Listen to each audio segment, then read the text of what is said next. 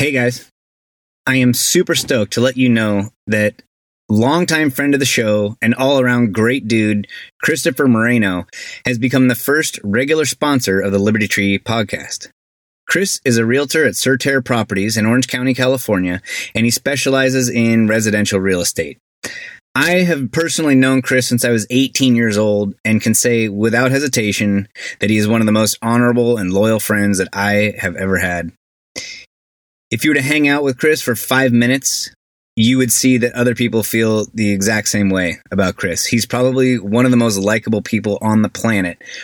And it's no shock that he's in the top 1% of realtors in Orange County. You know, we talk a lot on this show about the dismal state of affairs here in California. And from time to time, I entertain the idea of moving to another state.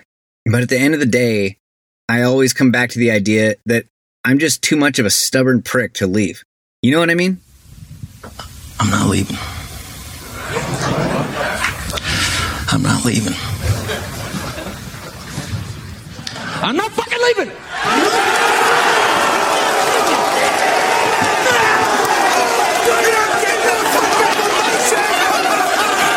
The show goes on. This is my home. They're gonna need a fucking wrecking ball to take me out of here.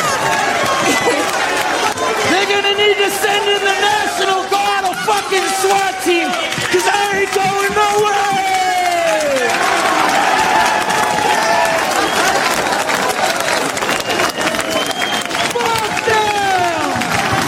I mean, let's face it. The socialists are coming for every red corner of every purple state, and they are not leaving any rock unturned. If we want an end to tyranny, we need to fight it right here where we stand, and we have to destroy it. So, if you want to come to California and help us fight this fight, or if you're already in California and you just want to relocate and live in a more conservative community than you currently do, Orange County might be the place for you, and Chris Moreno is definitely the guy to help you do that. Chris and his team bust their asses for all of their clients, from condos to oceanfront homes, bungalows to Bayside. No matter your criteria, Chris will work to get you and your family into the right place for you guys. You ever get the feeling that everything in America is completely fucked up? You know that feeling that the whole country is like one inch away from saying, that's it, forget it. Let's see. Hey, we're twist on, uh, Now look, here's a house full of bees. tonight. It feels like You think the honey badger cares? band It doesn't give a shit. Listen, let's get one thing straight. Price is right. Guns don't kill people. I do.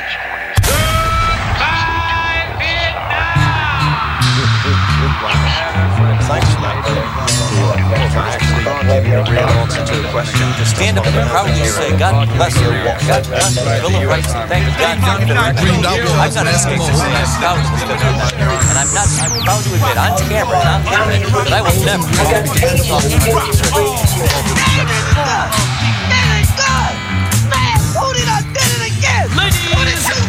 Under my boots and around my clothes.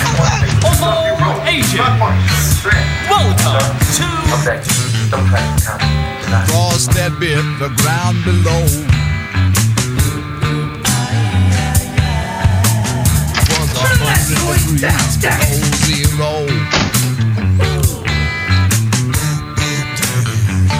And my mama cried. And my mama cried.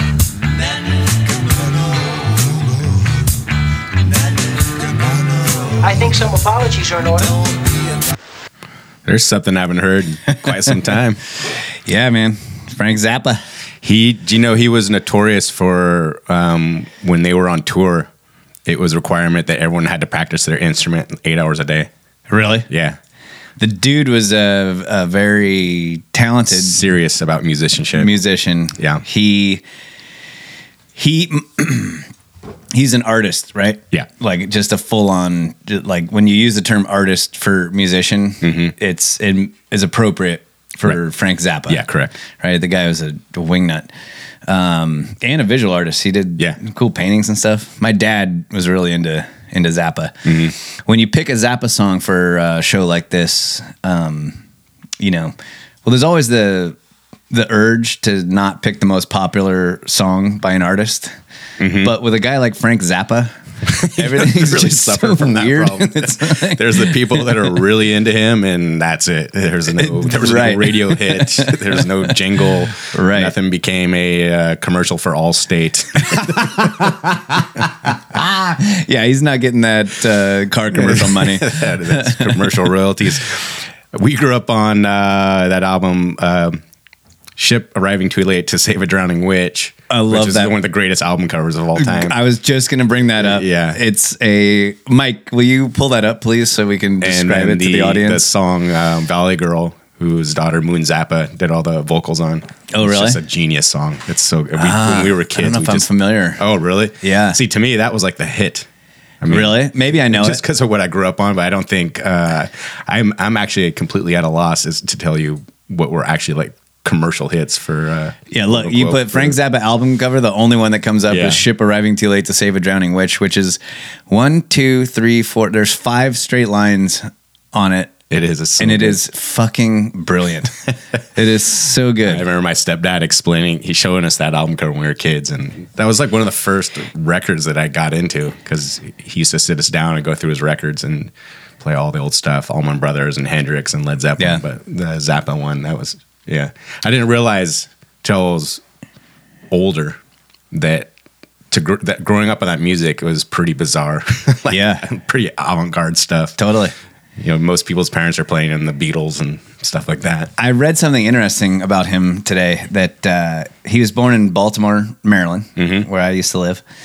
And uh, his dad was a scientist for the army Really, developing like chemical weapons and shit. Mm-hmm. And they lived very close to the armory where they stored mustard gas and shit. Dang. And so in their house, they had uh, gas masks and things. Oh, all really? Safety precaution stuff. And apparently it had like quite the effect Wow. on him as a kid growing up. Yeah. And he, uh, it influenced a lot of his music. He's always talking about military industrial complex and stuff. And yeah. Which just goes to support my theory that there's really not much that you can do to make your kids great, but you can fuck them up really easily. so yes. I don't know if you've walked outside in the last, I don't know, 20 years. yeah, no kidding. Uh, speaking of uh, doing your best to raise good kids, remember I was saying, I think on the last podcast, that just not a huge fan of Thanksgiving. Yeah. And so I ended up going up north, ended up having two Thanksgivings, and ended up probably one of the better holidays I've had in a long time. Nice, dude. Everything was perfect. Happy to hear that. Yeah, still don't like the food, but if you just pour hot sauce on everything, it kind of makes it a little more Dude, uh, palatable. I but Mike, how was the turkey at my house? Mike came over uh, to Thanksgiving at my house.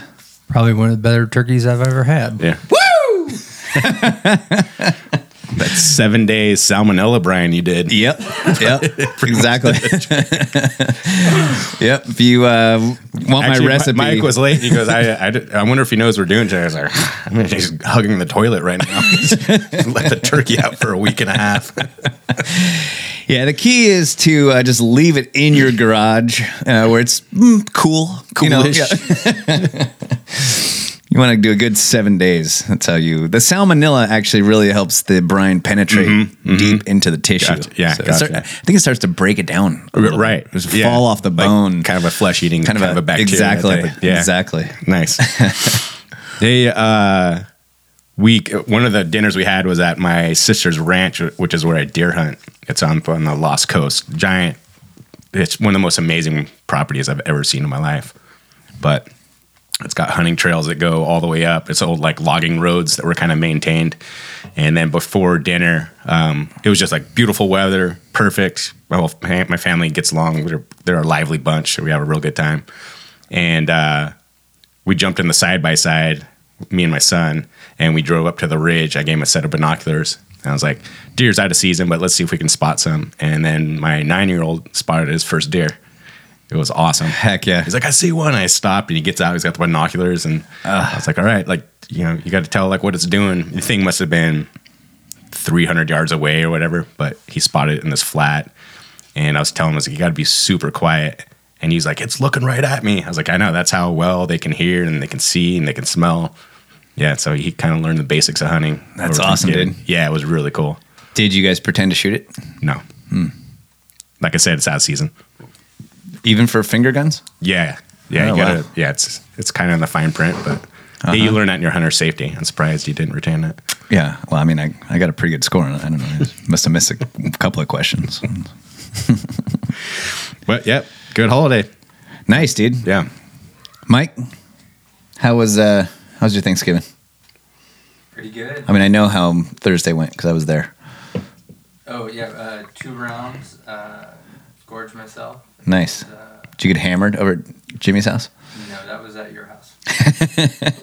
I drank so much that day. I mean, whew. But so remember when I, I was telling you earlier that all the like good parts of prednisone have worn off, and I'm Right. just stuck with the like cramping muscles Uh-huh. and indigestion, and I can't sleep. And there is one you started growing breasts, for example. right in my garage. Um, one thing that is still there is I have an incredible tolerance for alcohol oh, really? right now and caffeine too. Coming to find out, Interesting. I can drink five cups of coffee in the morning, just like no jitters, nothing. It's weird, but uh, I can drink a ton of alcohol and I don't get hungover Really? either. So on the the day that Mike came over, I mean, I probably started drinking at like mm, like quarter to nine in the morning, and must have had ten beers that day, two martinis, Jesus. Boochcraft that Mike brought over that was delicious, uh, two glasses of wine. I'm tempted to say I had a cocktail after that. God dang. Woke up the next morning, right as rain Wow. they never got like drunk. Wasn't at all like. Sl- I mean, I was probably you know slightly elevated, but yeah. So It's impressive. yeah, I mean, so far I think the prednisone is uh, on the the the winning side. pro- of, yeah, pro side. Like it's it's veering towards recreational drug at this point. yeah. So That stuff sounds terrifying. And the time that I took it, it wrecked me. Yeah. So, you yeah. did not have the No. the same good experience that I did. I, I actually, it actually resulted in a fairly horrific story that I'm not going to share here right now. Okay. I'm not, not quite ready for it. Too soon. yeah. Uh, Well, good. Glad uh, everyone. Is there anything else you wanted to say about Thanksgiving, Mike? I feel like you're trying to fish something out of him. No, I just Okay. want to make sure uh, I've given him his due because There- the thing one about thing I could add though. There, there is one thing. You did not hold your alcohol that night. No, it's a kind shit of no, show. no, kind of quite the opposite. I think, uh, yeah, it was actually like a, a, a critical point in my Friday when I was up at six thirty and feeling terrible. I look on my phone and there is a picture of Kelly's cold plunge um, in the low forties, uh, but it's time stamped at like. 5 a.m. I'm just like, you Wow. sucker. How the heck did you get up and do this? yeah, I'd been up since three thirty, yeah. but I don't like to get into the Drinking. I don't like to get into the cold tub until the hot tub is hot Uh-huh. and the buttons don't work anymore on my hot tub. Mm-hmm. So it's now on a timer. It just and I, that's just how it, it works. So at five o'clock it turns on and gets pretty hot, and I can't take it out of the eco mode. I can't make it. So, Yeah. anyways, anyway, that's really not that interesting. But there you go. That's what he was going for, Matt. Gotcha. Yeah. Well done. Yes, sir. Feeling good. What do you Mostly. got? Uh, let's start this mother trucker of a show. Let's do it. Good morning. Time to get up and go to work. So we had a show uh, over the weekend, right, so to speak. Um, A meetup. a meetup, a gathering, if you will, where we screened the documentary "Died Suddenly," Yeah. which I would highly recommend everyone check out. Very compelling documentary, in my opinion.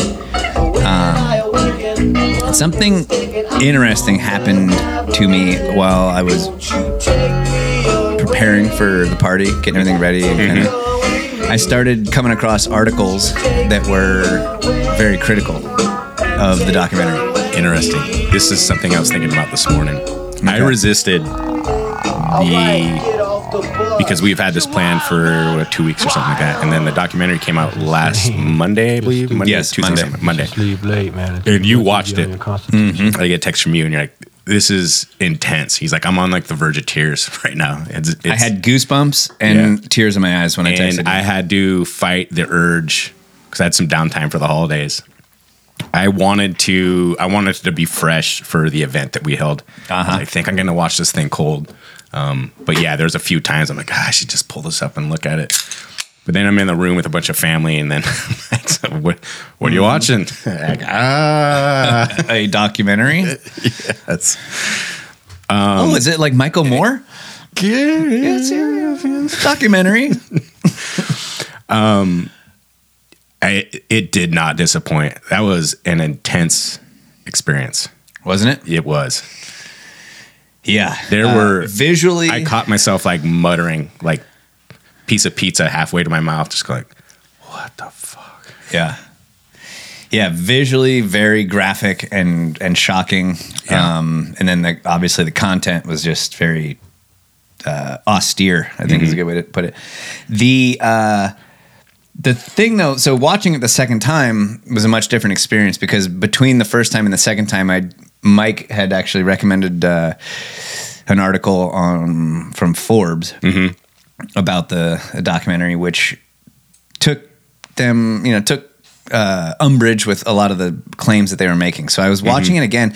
What happened to me though is that I I started questioning what I was doing by showing this documentary. Okay. I actually started like thinking like, hold on a second, am I act because at our at Liberty Tree we're trying to create a movement of people that is going to shift the the paradigm in our um, culture, our, our society, our communities to where we're um, I'd say it's a combination of that and you know the original ideas that we talked about when this thing was just kind of existing in the abstract. You know, we don't really nail down like what what the medium was going to be and what our execution would look like, but it was feeling like you're kind of ideologically ostracized from the people around you, and then every once in a while you start to run across someone. You're like, I, you know, I, agree with everything you just said, and what we want to do, or at least the, the value that I saw in what we're doing in the very beginning was an attempt to like galvanize like-minded individuals into somewhat of a more kind of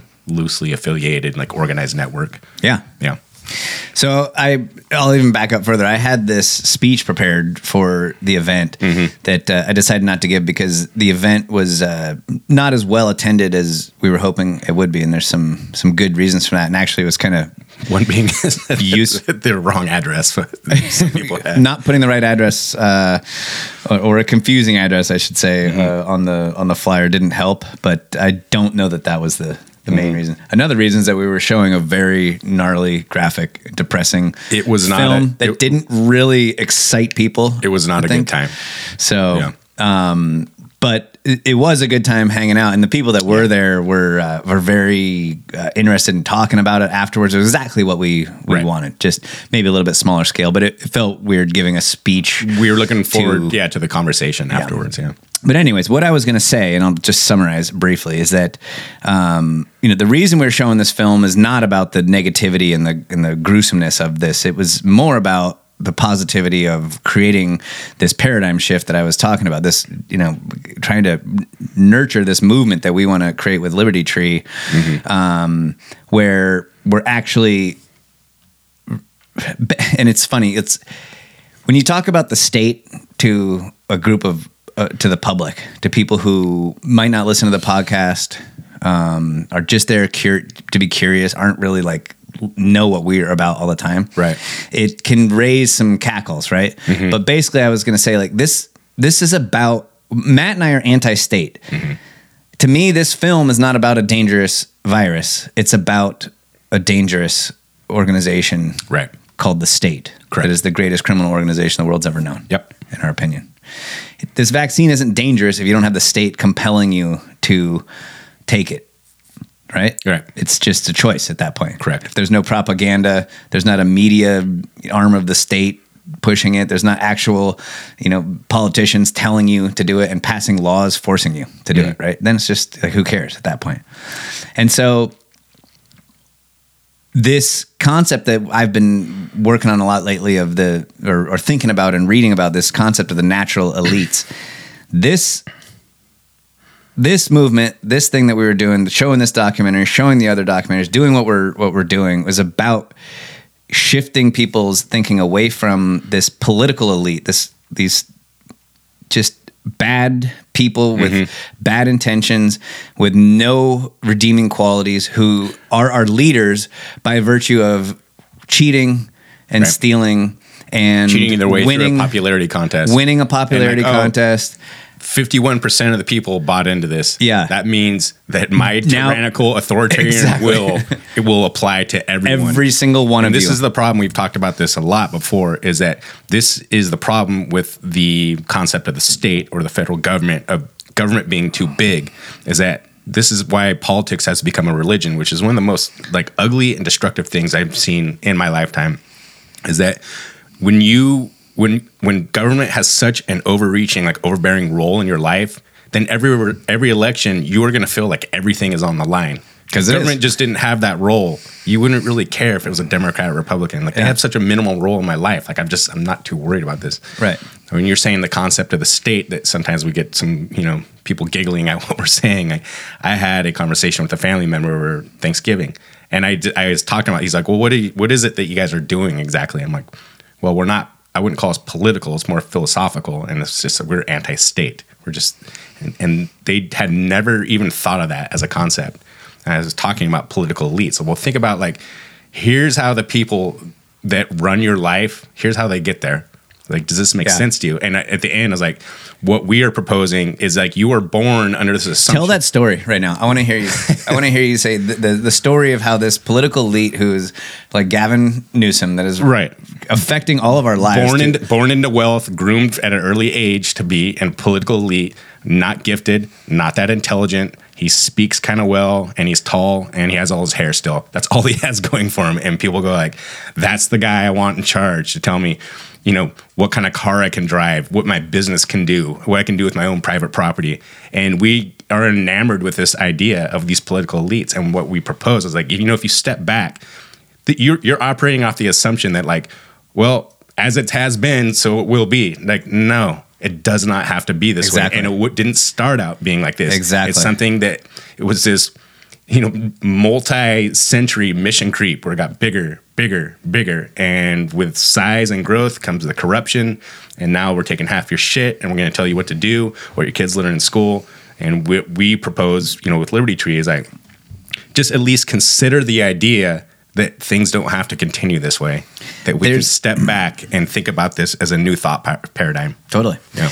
I I just read something from uh, the Mises.org that was talking about Mike. See if you can pull that up. Actually, go to um, Mises. Just Google Mises uh, Hoppe Natural Elites. Hoppe, Hoppe H O P P E. Um, so he he. I- I was gonna read this actually, but I um, decided not to. Anyways, the what he says is that there's two theories of how states came into existence. I did not mean to get off on this tangent, but I love this stuff, so I'm just going to go with it. There's two theories. One is that the most common theory is this idea of, um, oh yeah, perfect, that uh, was associated with Oppenheimer, Alexander Rüstow, and um, another guy, uh, where it's the theory of exogenous origin of state, where the it goes like this: there was just these warlords who went and conquered other states, and then they mm-hmm. they that's how a state came into existence. Mm-hmm. It just got bigger and bigger, right? But that theory is totally incomplete because who are these warlords? Who is this? These other groups that you're you're saying did the conquering? Where did that come from? And what he proposes is that where states actually came from originally were not this awful idea of a state that we have now, but instead they were groups of people that were led by these natural elites who just by virtue of being really good people, um, very dedicated, you know, warlords maybe, Yeah. but very good, honest men who were very good at making things and making wealth, who were very smart, who were very uh, physically gifted, and who people just naturally looked up to. These guys basically in their communities said to everyone else, you know what? Because people would go to them to decide arguments, for example, or ask for advice. Yeah. Eventually, these guys just said, you know what? I am going to be the uh, spokesperson for everyone Right. from now on. And if you have a problem with that, then we can go fight. Right. So what they were actually doing was expressing their elitism, and people followed it. I think of a guy like William Wallace when I Right. you know, he was just so badass that everyone followed him. Even though there were these other options, there were these other lords and things that said that they were the ones in charge. People were like, no, this this is the guy. Yeah. And that is what we have to get back to. Not this idea of these political elites now Yeah. who are in power just by some, you know, uh like don't like we just said, winning a popularity contest. Some you know, a reality TV show host became our president just because Mm-hmm. Yeah. you know, what sense does that make? Yeah. It's not like we people were looking to this person to actually Correct. lead. So, anyways, sorry for that tangent, but it's just it's all I've been thinking about lately. um, so, anyways, the documentary uh, went over really well, and uh, we had a very stimulating conversation afterwards. And I was um, watching it the whole time, thinking about the the article that I had read and the other a few articles that were very critical of it. And I was thinking, am I? I don't want to be misleading people with this, and I had to do kind of a gut check. Uh-huh. And I started thinking about the podcast in general, to be to be honest. Uh-huh. And it, you know, I got a little bit uncomfortable. It, it made me kind of check myself. Right. Turns out, no, I'm doing everything totally right. You guys, Uh-huh. So everyone I'm can kind of, I'm kind of but- curious about this because I feel like when something that comes out that's counter to the acceptable narrative, um, you know, according to pop culture and you know, the corporate media complex, is one of two things happens. There is a very coordinated campaign to quote unquote refute it or try to take it down or demonize it in some way, you know, undermine Yes. its credibility, or it is completely ignored. So this would be Right. like certain documentaries come out and it's almost like there is a widespread agreement, you know, for the gatekeepers to say like we're just not going to talk about this one. Okay? I think that's what they. so I was curious to see because I am seeing a lot of the stuff that I follow, you know, podcasters and stuff on uh, social media and stuff on Substack is that this died suddenly documentary like has some freaking legs to it. Like Right. everyone's talking about it. well, they want to ignore everything. Yeah, to begin with, they only don't when it does get those legs and people. So you saw some articles that are trying to undermine it, Correct. and destroy its credibility. Yeah. And so after, just to finish my gut check moment though, it was a blessing. check. Can we get some lightning sound effects? the uh, I it was a blessing in disguise because I, it allowed me to take a minute, and I think what triggered it is that a documentary can be very powerful. You, it's not, it's not like you're getting truth handed to you on a platter from God. Right. It is a point of view. It is a narrative. It mm-hmm. has music to it. It has you know Yeah. shocking imagery, good editing. Gotcha. you know. And I went back and I just kind of took like a minute to just look at what we're doing. And it was kind of a blessing in disguise because the last thing in the world that I want to do is be sitting here talking to you about stuff that I don't either walk the walk in my own life that I don't live or is false. And I'm, you know, ignoring the obvious signs that it's false Right. um, or that you know I'm intentionally misleading, but I, I Right. we don't do that, right? Yeah. And I just, but it, I, it took a second. I just had, I just got knocked. It was like I took a, like a gut shot. Yeah. And I thought, you know what? Are we doing this right? That's a good thing. And I, I it's a good thing. Yeah, yeah, and I absolutely. stepped back and I said, we are. And so I watched the documentary yesterday, like from example, that perspective. we, we had people there that had issue with some of the data that was proposed. Correct. And when they brought it up, I was like, ah, I, I love this. This is what I wanted. Like this is what I wanted. Like Mm-hmm. That was exactly what we let's were all looking keep for. each other on point. Like we, Totally. we're not, you know, we're not here to be cheerleaders. We're here to think about things. We're after to the have truth. conversation. Correct. yeah. Yeah. I got a, a message uh, from Keith on uh, Instagram to that Mm-hmm. effect. I said, you know what? Let's yeah, doubt away. Let's go. Yeah, I'm for sure. Let's. I'm here for the truth, not for a narrative. Yeah. That's exactly the wrong. That's exactly what we're not Yeah. doing. But uh, talking to people that don't that weren't born with the skeptic gene is I just I can't have the conversation. I was like, you, you just this blind devotion to things that you're told is so sad to watch, yeah. and that's what we get with status. Yeah, a lot of times you can kind of just kind of hold their hand and walk them through Yeah. some things, and you know they're not going to get what you're saying, and you're, you, but you just kind of show them the way. I like when I have conversations okay, like so, that. But to poke holes in, you know, maybe kind of our side of the fence, if- eh, I don't know to the extent that there even is one, but capital L libertarians fall into the same trappings. Is I see people talk or 100%. respond in uh, you know in on Twitter for example or whatever, and they're going right down the line. Like if you are a capital L libertarian, here's exactly what you believe. It's this and it's this and Yeah. it's this, and just as I say, like and you have to believe in you- open borders. If, your if your ideology, if you're, you know, everything you believe, perfect. There's no deviation. If it perfectly lines up with mainstream media, then I just go like you. That's evidence to me.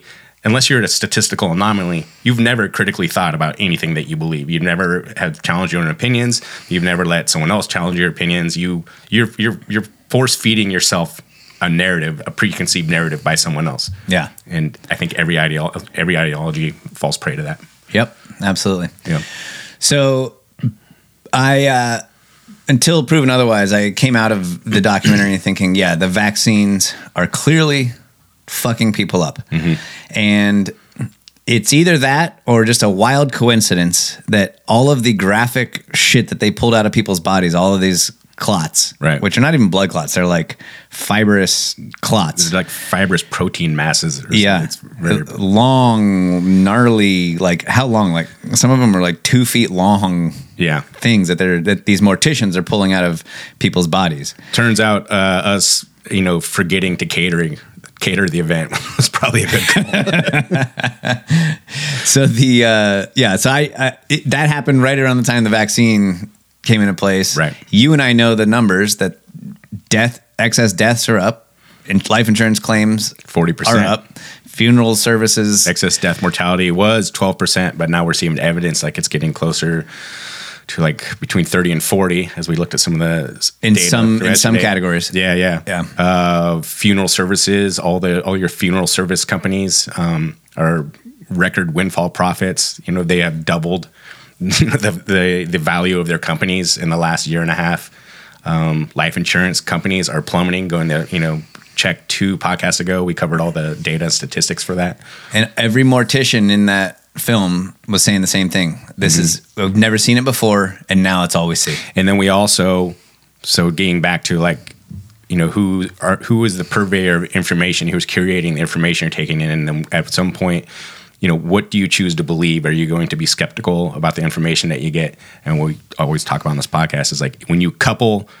When you go, when you eventually make a decision, like okay, some of this stuff is making sense to me, and then couple it, couple it with the, the walk out the front door test, and the amount of people that we personally know and that have had seizures and strokes and blood clots and heart attacks. Yeah. Like I'm I'm starting to lose count of like how it's it's becoming such a commonplace thing. Yeah. And I don't make light of that at all. It is terrifying and it makes me sad to my core that this that this has happened because the bulk of these people that I know personally all just did all this stuff on good faith. They weren't Yeah. they didn't have this weird religious ideology attached to it. They're like, yeah, I'm kind of worried about this thing, and this is what they're telling me I need to do. And or in some cases, they did it to save other I'm people. kind of skeptical about this, and someone goes like, well, you're gonna we're gonna fire you if you don't do it. Like that's where I start to get angry. a lot of people were, you know, manipulated by, you know, don't kill grandma, don't kill your friend's Yeah. grandma. They were trying to do what was right for mm-hmm. humanity. I mean, it's just totally. So you could think of it like that, like like we do, or you could be just completely uh, blind to any of this stuff going on, like the ladies on the View are typically. He spent his entire life saving about Fauci? people's lives. Seven administrations. He saved Yeah. uh, seven administrations. He saved people's lives during the, the AIDS um, epidemic. You know, Oh, thank you- the you guys wanna talk holidays are now for the past few years in our family a really sad time because both of my parent, my husband's parents, died of COVID within three days of each other. Within three days and within a week of their birthdays. Because it was before they had the There were no vaccines. Right. I did Okay. So uh, There still isn't a vaccine. We could start with that. Even if they had said vaccine, it wouldn't matter anyway. That was um, and you bringing up uh, as an as a virtue and an attribute Anthony Fauci's role in the AIDS epidemic. it's like that reminds me of uh, Jan Wiener or whatever that guy's name on Joe Rogan, and Joe Rogan Yeah. posing to him like, "Give me a good example of why big government works." He goes, "Yeah, look at the pharmaceutical interest, industry." You're like, "Oh Well- my god, dude, really?" Yeah, and you know what? Don't don't take our word for it. Here's Kary Mullis, the inventor of the PCR test, mm-hmm. talking about Dr. Fauci. What is it? What What is it about humanity that that that it wants to go to the, all the details and stuff and listen? You know, these guys like Fauci get up there and start talking. You know, he doesn't know anything really about anything, and I'd say that to his face. Nothing. The man thinks you can take a blood sample and stick it in an electron microscope, and if it's got a virus in there, you'll know it. He doesn't understand electron microscopy, and he doesn't understand medicine, and he, he should not be in a position like he's in most of those guys up there on the top are just total administrative people and they don't know anything about what's going on at the bottom. You know, those guys have got an agenda, which is not what we would like them to have. No, it's called depopulation of Right. the world. so uh not currently that's morphing into covering my tracks and stepping down from positions where I can be held accountable and be put on trial for perjury or lying under oath because now that we're finding out hey did you get this breaking news? They're really starting to think that that virus might have come from the lab. Is that right? Yes.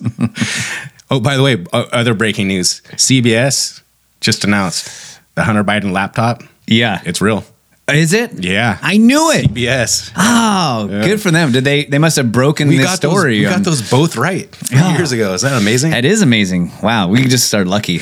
At what point do we stop calling them conspiracy theories and just call them spoiler alerts? hey, Exactly. Liberty Tree Spoiler. spoiler, alert. totally. We have to change the bumper for that. um, there was this part on the View where they. I was, variant, you know, the new booster, it gives you limited protection. I wish to God. Him, like, carry on. Like, there are So other one of the channels, there's other things to do. It's not like he got you to wear a mask or do anything else. So, so, like, the, the focus on him just shows you that they're Okay. trying to Yeah, so she's saying like, what is ever the right's fascination with Dr. Fauci? Like, why won't they leave him alone? And this one one chick on there is like, well, I am friends with Dr. Fauci. I don't know if you guys knew that. Um, and it's just a total brag. It's like, God love you.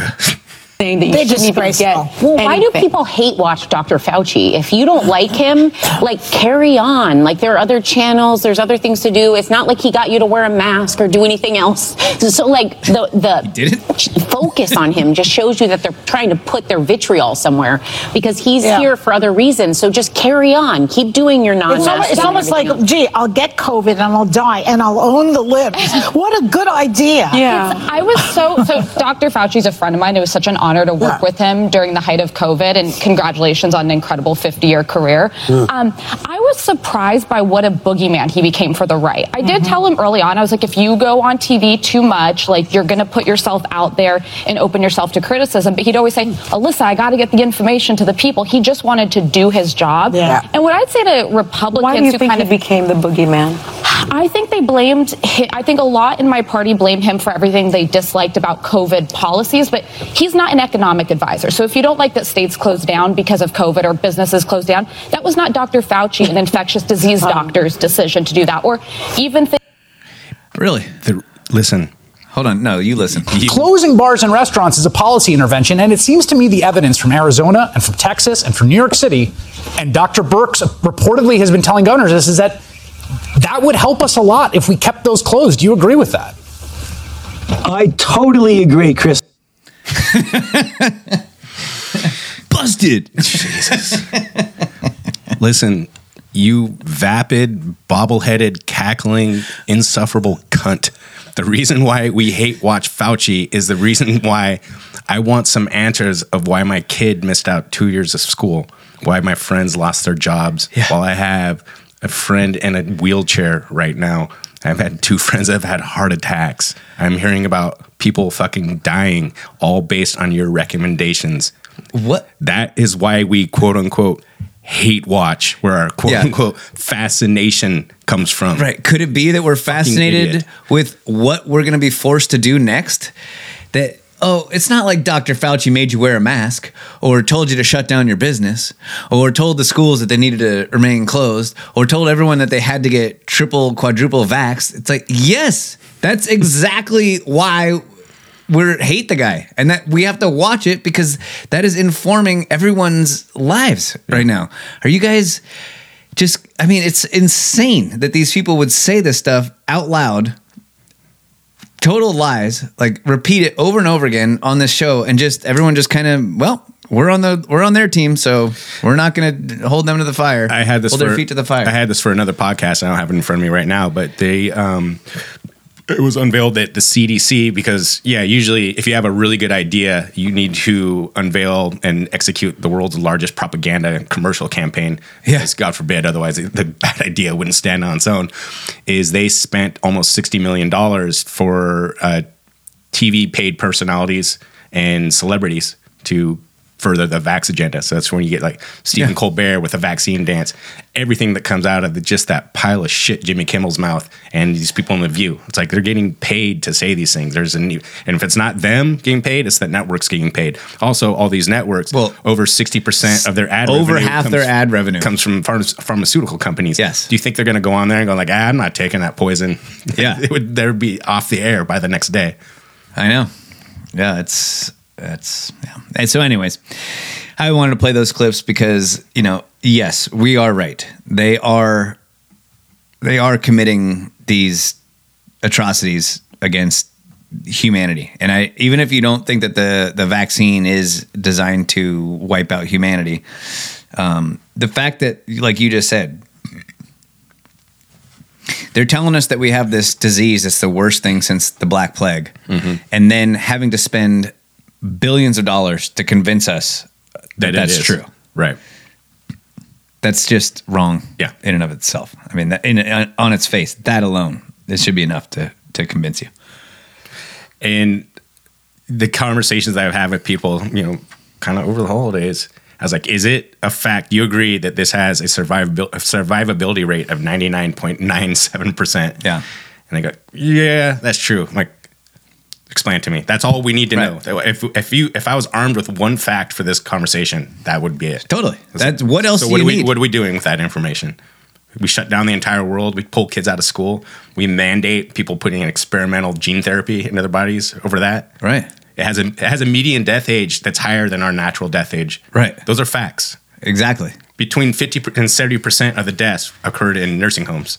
These By are, the way- these are facts. This is the CDC data that I'm using. By the way, when Republicans start going after Fauci and want to uh, prosecute him Mm-hmm. for this stuff, I'm not letting them off the hook. No. If they were not on board from the beginning. No, absolutely They not. fall into that same category. No amnesty. No amnesty. No amnesty. Exactly. Yep. So that's good. Go after Fauci. I want you to do that. Yeah. But Then I that want- doesn't mean you're I off want the you in a cage too. Yeah. I mean, if you were promoting this shit, because it's Yep. not a Democrat Republican thing, Republicans were totally on board. I mean, Donald Trump was, Yeah. you know, uh, yelled at the governor of Georgia for opening up Correct. too early. Yeah. You know, so these people don't all let these belong in people off cage. the hook. Anyone that supported this belongs in a cage. Do you know that the majority of people um, that are dying from COVID right now are vaccinated? I do. I find that stat a little misleading Do you? because Well, no most- one's most dying people are from vaccinated. Most people are vaccinated, and 68%, not, I think. no one's actually dying from COVID. That's such a so yeah, but it is inter- It's a good headline. They, yeah, it is a fun headline to kind of whip out in a conversation. But then as we peel that onion back, which this is kind of what we do, is I've had a problem. Well, I mean, I don't have a problem with it. It's just not true the way that they um, calculated COVID mortality anyway, because what they did, and we talked about this, I think, two podcasts ago, is the CDC conflated, uh, it's called the PIC numbers, and that's pneumonia, um, pneumonia, influenza, and COVID. And it all magically kind of got pushed into the COVID category. They Right. put all those together and they're like, well, it's all going to be COVID at that point. That's why we saw, you know, the, the flu deaths went from, you know, in 2020 or 2019 where 50 something thousand and then down to in 2021 to 2022 there were 748 flu deaths. I mean that kind of fluctuates depending on your source but it's like this is pretty easy math to look at. This, this is just complete fuckery. Again, the logic doesn't seem to really penetrate uh, people on their ideological yeah. camps. yeah but trump. Yeah, and but trump. Yeah, exactly. Um, I have to see a man about a horse. yes let's do this Okay.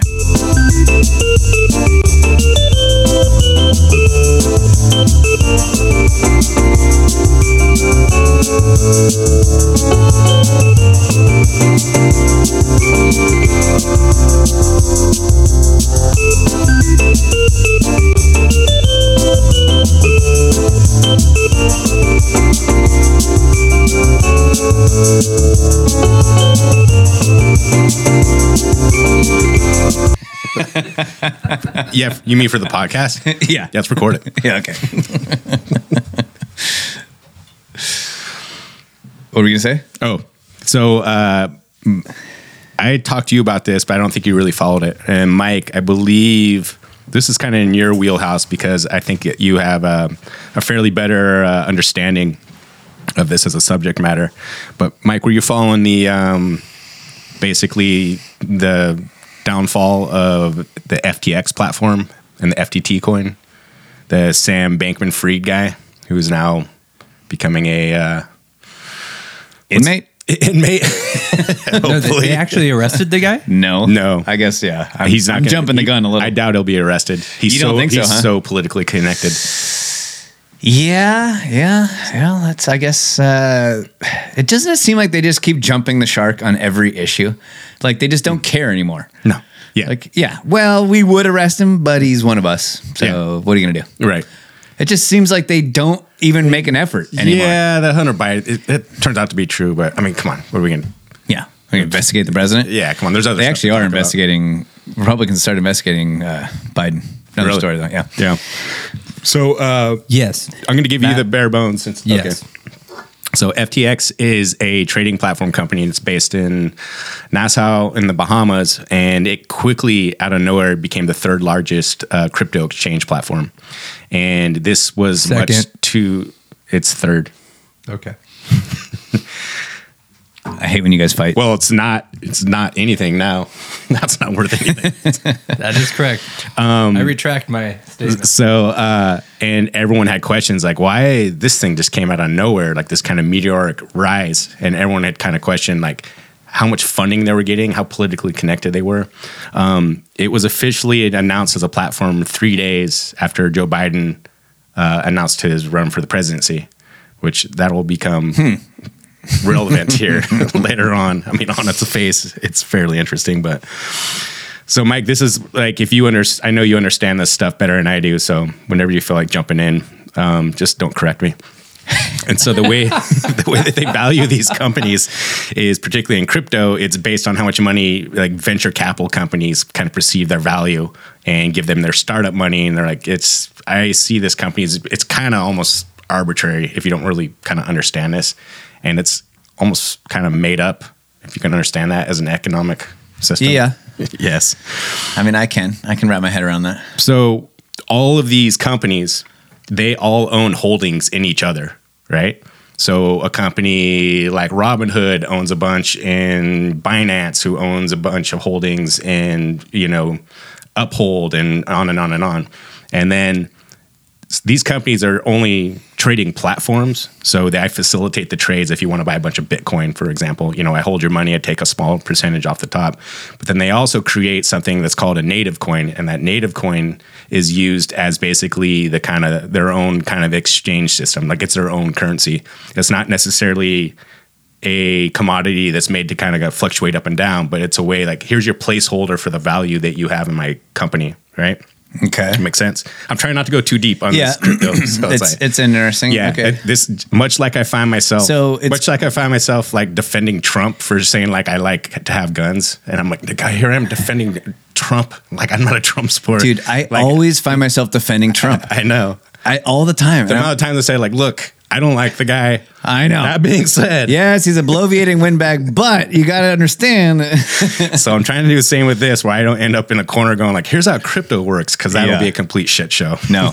So hold on, let me see if I got that right. So you can invest in the company and you have a get out of jail free card if the thing tanks because they have this native coin that doesn't lose its value. Is that no, not at all. Oh, okay. Yeah, I the coin just that. represents. It's a way for them to mark value that someone else can buy in your company. It's called a. It's called like a um well, a utility coin. That's another name for it. It's their native coin, but it's it's purely utilitarian for exchanging value within the co- the company, but not exactly. outside. So so here's a here's an example. So the largest trading platform is Binance, Mm-hmm. and that guy bought like billions of dollars of their native coin. It's called FTT. That's FTX's utility coin. Okay, and that's his way. It's like I own a, I own a, a portion of your company, right? Okay, that's all you need to know for this discussion. Okay, so what happened is an article came out that said, and these guys are like big time competitors, and they have like kind of a personal beef too. Is is that Sam, Sam Bankman Fried, the owner of FTX and the CEO of Binance, is an article comes out that um, FTX, the trading platform, what they were doing is they were taking all a bunch of money out of their company and putting it into a sister company called Alameda Research, which is they're commingling funds, which is completely illegal. Yeah. Right. Because, and then, so when the CEO of Binance found this out, he sold all of his F- F- FTT coin, right? Which was a significant amount. But Yeah. then he also went public and said, like, I think these guys are involved in some fuckery. I just sold all my coins. That created the crash. It, it created the the equivalent of a bank run. Right. Right. So like, I don't know. You know this Yeah. from the Creature from Jekyll Island, uh, fractional reserve uh, lending. Yeah. Because a bank only has to have like ten percent of what its perceived value is, and then when you have a bank run, when everyone runs, they go like, we actually don't have that money, and so you know. That's what you see in like Venezuela. you know this. Uh, what's the country that's happening? Uh, Weimar Republic. Uh, all these other. You know where all of a sudden eh, there's this panic. Everyone runs to get the money, and they're like, "Well, we, we don't actually have that money." And so, Right. that- yeah, that's and just so everyone, the beginning of the end. Right just so everyone knows, that is the situation in every bank. Yes, everywhere. Yes, they have ten percent of the money that they're supposed to have Mm-hmm. on hand anytime, and even that they don't necessarily have to have. There's I don't understand it completely, but it's my understanding they don't even have to have that ten percent. Right, it gets Um, more nuanced to that. Yeah. The the point being, if we all went to get our money right now, we're we're, t- we're fully relying on like the trust tree for our economic system. And if that ever goes sideways, I don't know. Develop a taste for human flesh, and I hope you got drinking water on your property. Well, this is gonna no, be rough but fucking it- times. don't worry about it though, because if that did happen, the federal government, uh, the FDIC, has insured the banks. Oh, the federal government would give them the money, like a like a bailout. Yeah, I don't exactly. think we've ever done that. No, it's uh, yeah, it's it's. Uh, I mean, we did that thing- once. We did that once in 2008, but dude, it was only like 700 billion dollars. I don't. Right. I mean, come on. Well, and it was Oh, you- technically you it was your money. Hunter Biden laptop now. It wasn't the, but the government didn't have that money. It wasn't their money that they did it with. They No, took it had, it had it had your to be. money. No, it had to be. Well, they made new money, is what they did. Oh, so they have these things called printing presses. That's not my money though. So the I don't know if you know this or not, but your money is made of paper. Not worth anything. Are we back in the trust tree? It's not made of gold. It's not made of silver. It's made of paper and ones and zeros. Mm-hmm. I did know that. And that's how, yeah, sorry. Is uh, I always thought for those of you that really enjoy um, talk, pontificating about the possibility of having socialism, we had the greatest example of socialism in the 2008 crash when we gave the banks that were too big to fail $700 billion. We socialized their losses, their bad mm-hmm. bets. We socialized them. Yeah. We all pitched in, did the right thing. Yeah. Now they privatized their gains after that that they made and Yes. their bonuses. But I mean, socialism works. That is a great example right there. Do you know they just lowered the voting age in New Zealand to 16? Thank God. it should be 30 and you should have to take a lengthy test before And you should be a white landowner. all right dude let's not go there well, it's New Zealand. I mean, it's so this uh, basically crashed. It, it, it, it basically was the beginnings of a bank run on FTX. And FTX, you know, the next day basically goes like, we actually don't have any money. And they froze all the accounts. So if you owned money on that platform, you know, like you have a Uphold account or a Robinhood account, if you had an FTX and you had whatever 20 grand in Bitcoin sitting there, you can't take that out now. Everything's frozen because they are looking at a Chapter 11 bankruptcy. So what they did is the owner, this Sam Bankman Fried guy, reaches out to Binance, their main competitor, and and says like, "You got to help us out here. Like we are quote unquote too big to fail. Like if we like we're insolvent at this point, we don't have any money, and if you don't step in and buy our company." Like we're taking a lot of people with us. This whole thing's going to crumble. So, in as, in the spirit of preserving the crypto industry, the CEO of Binance writes a nine, bi- non-binding letter that says we're going to buy your company, right, and we're going to like fix this. So that puts the brake on the insolvency issue, right? Okay. People still can't take their money out though until mm-hmm. this is like figured out. So as one would when you are going to buy a giant financial company, you do a little due diligence, a little bit of homework. and these guys look at this and they go, "Holy shit!"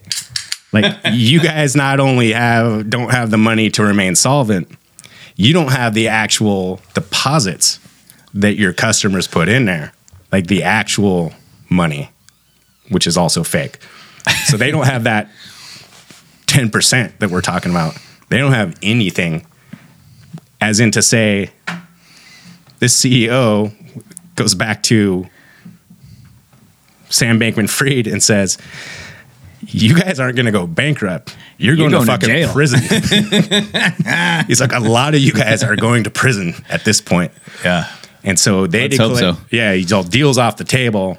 They declare Chapter 11 bankruptcy. Like, we're done. We're, we're insolvent. Sorry.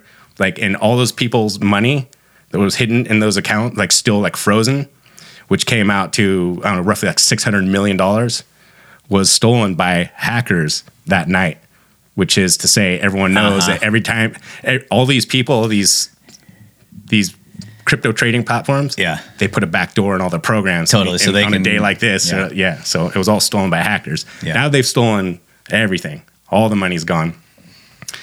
So now they what they do when that happens to a company is they give them a bankruptcy CN, CEO. So this guy like just goes.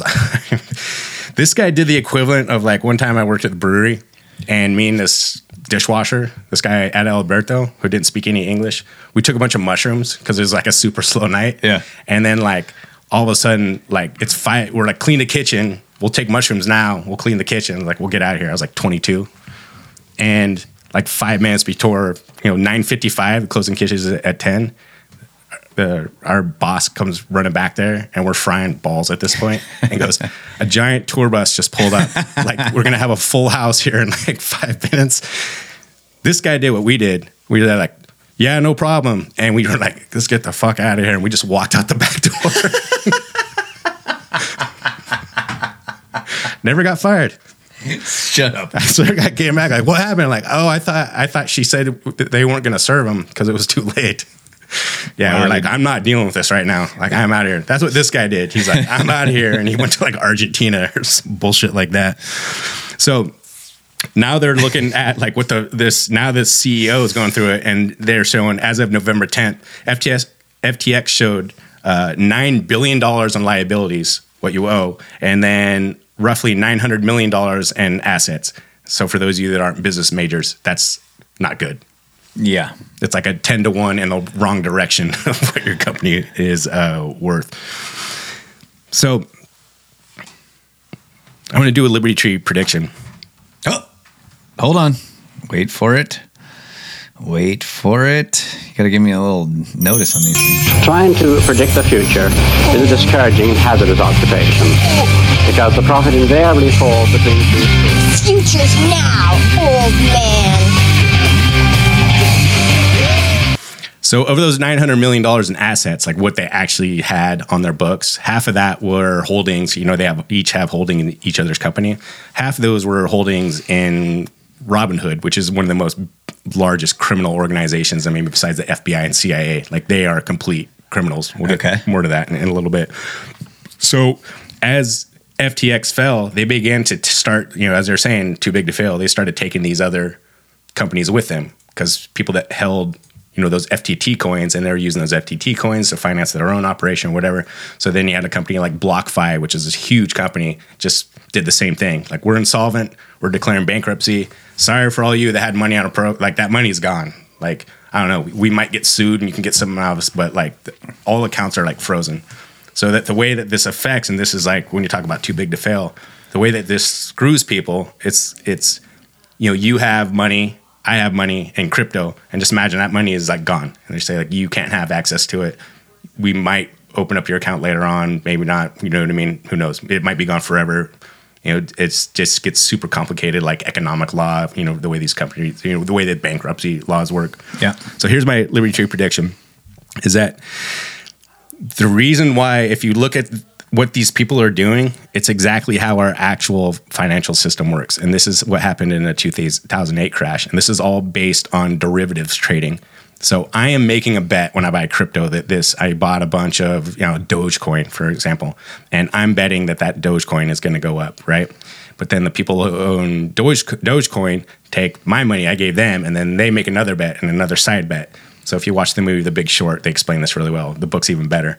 It's bets on bets on bets on bets. That's what Mhm. derivatives trading is. Right. Right. And so this crashed because you had Binance, you know, uh, betting on DTX, who was betting on Alameda, who was dedicating on BlockFi, and on and on and on and on. All it takes is one of those bets to go sour, everything at the chain gets fucked. Right. So this happened due to this fuckery with the DTX coin. So they had a market value cap of $32 billion gone, just out of thin air. Just that money's gone. Everyone Yeah. owned that money, right? And all these companies, they took with them. So like, let's just say, I mean, this was a gigantic collapse. Let me just, I'm estimating this off the top of my head. Let's just say $100 billion is gone overnight, right? Because of one bad bet we do that derivatives trading. Goldman Sachs, Citigroup, uh, J.P. Morgan Chase, Fannie Mae, you know, Freddie Mac, all those companies. The 2008, we are doing that same model, that derivatives trading, and this is my prediction. This is going to crash the economy. It's like I, I cannot believe it too. happening. Yeah, Yeah. You know how much that we are doing in trading, like at this moment of derivatives trading. You know how many we're doing? How much we're doing? When you say we, what do you mean?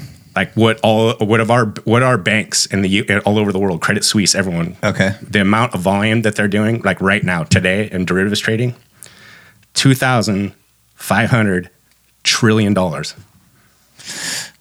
Wow. of the of basically a Ponzi scheme Froth. of betting. It's just froth. it is. Mike, have you thought about that? Do you have you had that same thought that this is going to be the thing that kind of topples the the global economy? At this FTX thing. I, I've thought about it, but I'm really surprised I haven't seen this. I, I think at this point, uh, what is it, two, three weeks since FTX failed? Yeah, about that. I would expect the contagion to spread through Me too. and start taking everything That's down. what they referred it to as a contagion. Yeah. but I've not seen it yet. So it's Yeah. like, I, I hear what you're saying, Matt. I'm just surprised I haven't seen anything. You know what? It's such an abstract idea. This this concept of crypto and derivatives trading. I mean, ask the average person. Yeah. Um, whereas in 2008, it was like home values. Yeah. Were very something people could. It was still derivatives trading, but it was it was something that people could actually kind of sink their teeth into and understand. Correct. And Yeah, I it- wonder if that's part of it. Is that it's just that the run hasn't happened yet because people are just kind of like, well, It kind of exists in the abstract. Yeah. why do we take our money out? Like it's people don't have a I'm tangible not worried ass- about losing my people don't have a tangible asset to like apply Yeah. this template to. Yeah, but it's Yeah. the exact same system. It's Yeah. like- that's what ha- that's what crashed the hou- housing market was the derivatives trading. It's like people making a bet on a bet on a bet, and the people that shorted that saying like this whole thing is going to fall apart, and I'm betting on it falling, on it failing. Those people made billions and billions of dollars, which is what the movie The Big Short is about. It might be too early for me to uh, jump into the middle of your story right here and say this, but I'm going to do it anyways. Sure. Um, I see this like I see everything in the world as a problem of the regulation that's in place. Because if you weren't, so these things are illegal, what they're doing, right? So what's the of. consequence? The only thing illegal so far, well, it's so it's so complex, and I marginally understand. Like I don't want to. there are laws. Explain there- that. stuff. There's laws about, and I don't understand it. So the thi- t- the either, thing- but there are it- laws that say that you can't do what they were doing. You can't. That's why that one CEO of uh, Bit, what do you call it? Uh, Binance. Coin, Binance. Binance uh, said that you guys are going to prison. Right. This is they're breaking laws to do this stuff. So that and was what that on- the, the the the original thing that tripped this whole thing off is that they were basically funneling money through. You have to have a certain amount on your books, you know, that, that you're projecting as wealth. You know, if customers give you a bunch of deposits, it's on you. You need to have those on your books somehow. Right. And so those regulations and those all these laws that are put into place, wh- what's the point of it? What it does, it gives people a false sense of security that things are on the up and up. Mm-hmm. Because well, that's the law; they have to do it. So I'm just going to invest in these places, and if it's if it's wrong, if those guys are breaking the law, well, then they'll go to jail. Mm-hmm. But that doesn't get you your money back. Yeah, it's just punishing someone. Yeah. and then and the, then the second part of that is that well what we need is more regulation what they're really saying is what we need is the government to fix this problem mm-hmm. and bail us out because we lost our money on this Yeah. take away the state completely and what what do you have? You have this crazy rodeo of this bitcoin not bitcoin i don't want to throw bitcoin in there but this this crypto kind of frenzy that everyone is trading on and betting on and gambling and doing these derivative trading things. That looks really risky if what they're doing is legal Yeah. and people that are that are sound with their money and good investors and do their due diligence aren't going to touch that with a 10 foot pole Yeah. but if there is the prospect of the government bailing you out and those people going to jail it gives this false sense of security for a lot of people to get into it and get hurt so to me this is a problem of regulation Yeah. it is would be solved or at least way better not to say people wouldn't get hurt if there just wasn't regulation around this stuff Well, it's it's. I think of it like this. It's almost. Uh, it's a bit of like an irrelevant notion of like people. We need the government to step in and stop this. Okay, we tried that. They still broke the law. We tried that in 2008. Is they crashed the economy right overnight, crashed the housing market, thus crashing the economy. Obama's told them like, and you guys. You you need to be held accountable. I'm holding a meeting, and we're all going to sit down and figure out who's to blame. Do you remember their response from the banks? It's Yeah, they said, uh, no, no. We're not not only that, that. you're going to cut us a check for seven hundred billion dollars. and You're going to shut the fuck up because Yeah. you're not in charge of anything. Exactly. Like, and he did it. You're right. And it's one of those things. We just we watched that ship go down the river right by us. We're like, huh. Well, there it is. Yep. I guess no one's held accountable. I think one guy from Credit Suisse went to jail and he just had like some money in an illegal offshore Don't account. forget Bernie Madoff. Bernie Madoff ran a Ponzi scheme. My theory is that they're looking for a Bernie Madoff to take the fall. Oh yeah, they for all this. Yeah, Yeah. Which could That's be the why- Sam Bankman Fried guy. Well, that's why he hasn't gone to jail yet. I think he's too connected. They they might t- take him out, but I think they're looking for someone else. Yeah. So this is where things start to get fun. Oh yeah. Is should we play some fun music? I went a little deep on this. Close it up, close it up, close it up. Now, this is something the other tour guides won't tell you. Let's get weird. so, so that sister company, Alameda Research, uh huh. Because now they're saying, where did all this money go? I mean, we're missing at least thirty-two billion dollars at this point. Where did that money go? Hmm. I mean, this is beside the Ponzi scheme and the outright theft of people's money. Right. Is most of that money got funneled into that sister company called Alameda Research. Mhm. Alameda Research was ran by Bankman Fried's girlfriend. Hmm. Turns out she was using that money to do like heavily leveraged trades where it's I don't know, not to get too deep into it. It's called yield farming, where I'm going to loan out huge amounts of crypto and make these like kind of dangerous bets. Right? Yeah. I'm taking tangible money. FTX at that time was a sustainable, tangible business. We're gonna take that money and basically just fucking gamble it on other cryptos, right? And loan it out.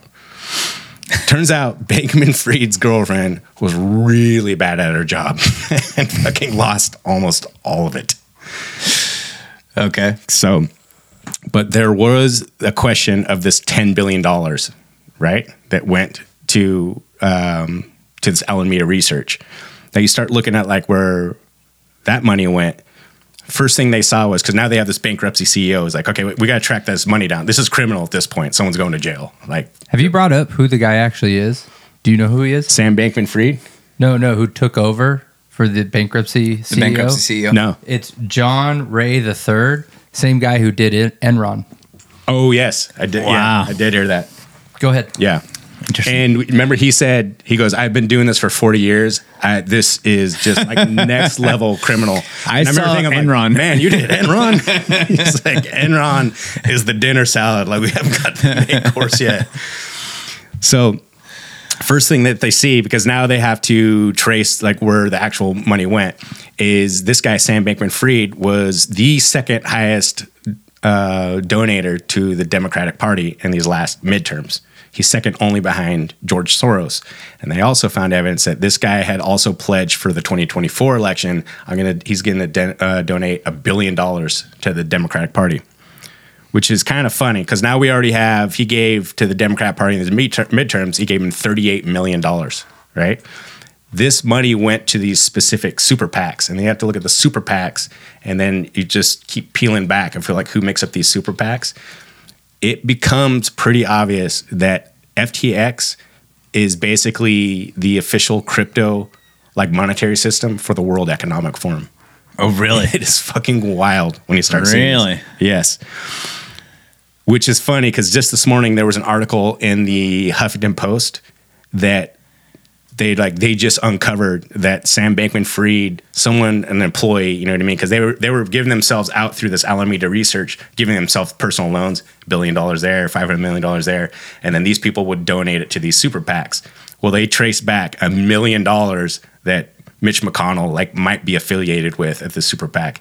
Meanwhile, they didn't say One million. nothing in the article is like $38 million pledging to do a billion dollars to the entire Democratic Party. It's just Huffington Post, like you guys are so consistent. Is So they were trying to paint the picture that he was supporting Republicans. Mm-hmm. Mm-hmm. So interesting. So here's where these money goes to the super PAC, and this is when you start going like, this is basically like the World Economic Agenda. Is they found thirty million dollars went to a super PAC um, that was run by his brother, Gabe, Gabe Bankman Fried, right? So this is how you this is how you launder money in politics. Like I'm gonna have a political action committee or the you know the Clinton if the Clintons had a foundation hypothetically, like there would be a way to raise hundreds of millions of dollars. Uh, this super PAC that he had, you broke it down into two other super PACs. One's called the Guarding Against Pandemics, and you look at if you look at their website, they basically have a list of political, you know, hopefuls that are all completely uh, pro lockdown and pro vaccine mandate. He was basically he had this vision. He shared the vision of the World Economic Forum, and you'll Mhm. find out that he is connected to him. It's like we want to have, we need the lockdowns to happen, and we need the vaccine mandate to happen. The other one that they had was called the Everytown for Gun Safety PAC, which is basically they're committed to a complete disarmament of the country, like a federal gun grab for everyone. Wow. Yeah, this Man. is where all this money was going. Jesus. Yeah. So th- this is the best one. This is like where I started getting to this. I'm like, dude, you, this is like the, some of the creepiest shit. Gabe and Sam, the two Bankman Fried brothers, they were deeply involved in genes, genetics, and the Genome Project. Are you familiar with the Genome Project? Yes. Yes. The Genome Project, whose one of its main headquarters was in New Mexico on this giant isolated ranch. And on this giant ranch is where they were constantly flying in all these world economic doctors, quote unquote, including Bill Gates. You know who owns that ranch? Who? Jeffrey Epstein. No. Yes. Oh my God. So the Genome Project, which was essentially like a glorified eugenics, as in depopulation project, was funded and organized by Jeffrey Epstein and the World Economic Forum, and they were obsessively. You know what? We should say what the Genome Project is. Okay, Mike, you want to pull up what the Genome Project is? Is it? It's not what I thought. Oh, okay. I thought I knew what it was, but you're yeah, talking Genome about, it's Project a, G- was it's a depopulation. Was, a, was thing? yeah, As it was in the eugenics human- program. The Human Genome Project or Yes. Because I thought no, the Human That Genome. Project is mapping the. That's what I thought it was. Was is mapping the No, uh, no, the no, DNA no, that's not of. it. Look up uh, World Economic Forum Genome Project or put in Genome Project Jeffrey Epstein. So this was basically, and we know we uh, we'll go through it a little bit, but it's a glorified eugenics program, like a depopulation program. Now, this is where Bill Gates' name always pops up. And then we know Bill Gates Sr. was an outspoken eugenicist and helped founded, you know, Planned Parenthood, and on and on and Yeah. on. We've talked about that a bunch. So we always make jokes about people connecting Bill Gates with Jeffrey Epstein. It's like, oh, he flew to you know Epstein Island and he's he banging little kids out there, blah blah blah, which he was, and that's why his wife left him.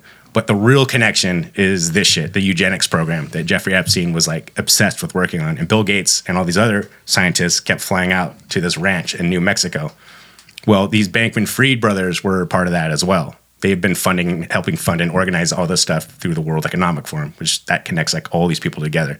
Because the one kind of common through thread that these people have is depopulation, getting the population down. Yeah. they're outspoken about it. This is like, right? You know, They're not hiding it. yeah. Now, luckily for us, the genome this this genome project never really took off. Right? This Try whole- DuckDuckGo, Mike. th- this whole like gene therapy technology because you know i mean except for the moderna and pfizer shots like we don't really hear about this gene therapy being implemented on a global scale at all Well, but the mRNA vaccine does not change your uh, your DNA, except for that one uh, case that they did in Sweden in the lab, where it did change the DNA of a liver uh, through the uh, mRNA process. So, aside Um, from that, it- well the good news is is that i think that spike protein technology and that gene therapy could be s- switched off or is it once it's switched on it can never no, the second. Oh second. It can't Yeah. be sh- ever. Okay. Yeah.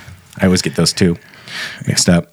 Uh, you know who else partnered up with ftx and sam bankman fried vladimir zelensky the ftt coin the ftx trading platform became the official partner for donating money to the ukraine.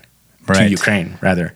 So think about it like this though is the democrats who are in power who are voting across the board to send money to ukraine think about it like this we've said from the very beginning that whole the whole thing in ukraine is a giant money laundering scheme Yeah. right so if you think about it like this is ukraine is the laundromat ftx is basically the washing machines because all this money went to Ukraine through FTX, right? And FTX takes their cut off the top as a trading as any trading platform does, right?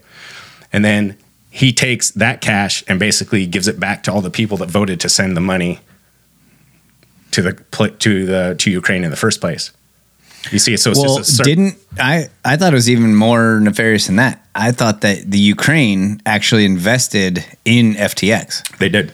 So they took the money that taxpayer money that was sent to them in the form of military Mhm. aid, which uh, just if you're keeping track was more money than Russia's entire military budget Mm-hmm. Yeah. for a year, which you would think would be enough to have a big or as big or bigger army. Anyways, it doesn't seem like that's actually the case. What, how come they're not uh, dominating right in that conflict? Yeah. Could it be because a lot of that money was sent by, well, a lot of the money was stolen. Let's be honest, Yeah. and given to. Let's gangsters remember in that, uh, Ukraine, the, mo- the fourth by- most corrupt, country in the world. Correct. Um, and then I was under the impression that that money was also being invested in FTX. Mm-hmm. Yeah. So It's we're just- is just- that do I have it right? We're sending the money to Ukraine, Mm-hmm. and then the Ukrainian government is in turn money's fungible, but they are investing money into FTX at the same time. yeah, and it also goes the other way too is that the US sends a ton of money to Ukraine right? And then they're- found once this this uh, forensic CEO this bankruptcy CEO starts going through and going like all this money is being sent to Ukraine through FTX you know is basically I'm going to send them so much you know whatever bitcoin or FTT or whatever the coin was basically to help in the war effort. This guy Bankman Fried would take you know make you know a billion dollars a month or whatever on all these trades right as any trading platform does and then he's mysteriously like I just love Democrats and he's getting them 38 million dollars I'm, I'm, Uh, pro- I'm, I'm giving you a billion dollars for you're forgetting about Mitch McConnell. Oh yeah, well he got yes that who also voted to send money to Ukraine by the way. right. yeah, it's uh it's fuckery on the highest level. And um, as our track record suggests, that we said this was fuckery, and we said it was a giant money laundering, you know, operation at the very beginning. And uh, I don't know. I just we're right again. I'm glad that these. This way uh, to the cafeteria. Thank God these monsters aren't disappointing us.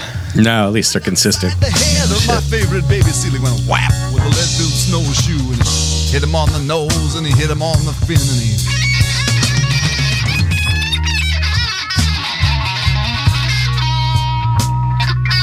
That got me just about as evil as an Eskimo boy can be. So I bent down and I reached down and I scooped down and I gathered up a generous mitten full of the deadly. The deadly yellow snow from right there where the huskies go.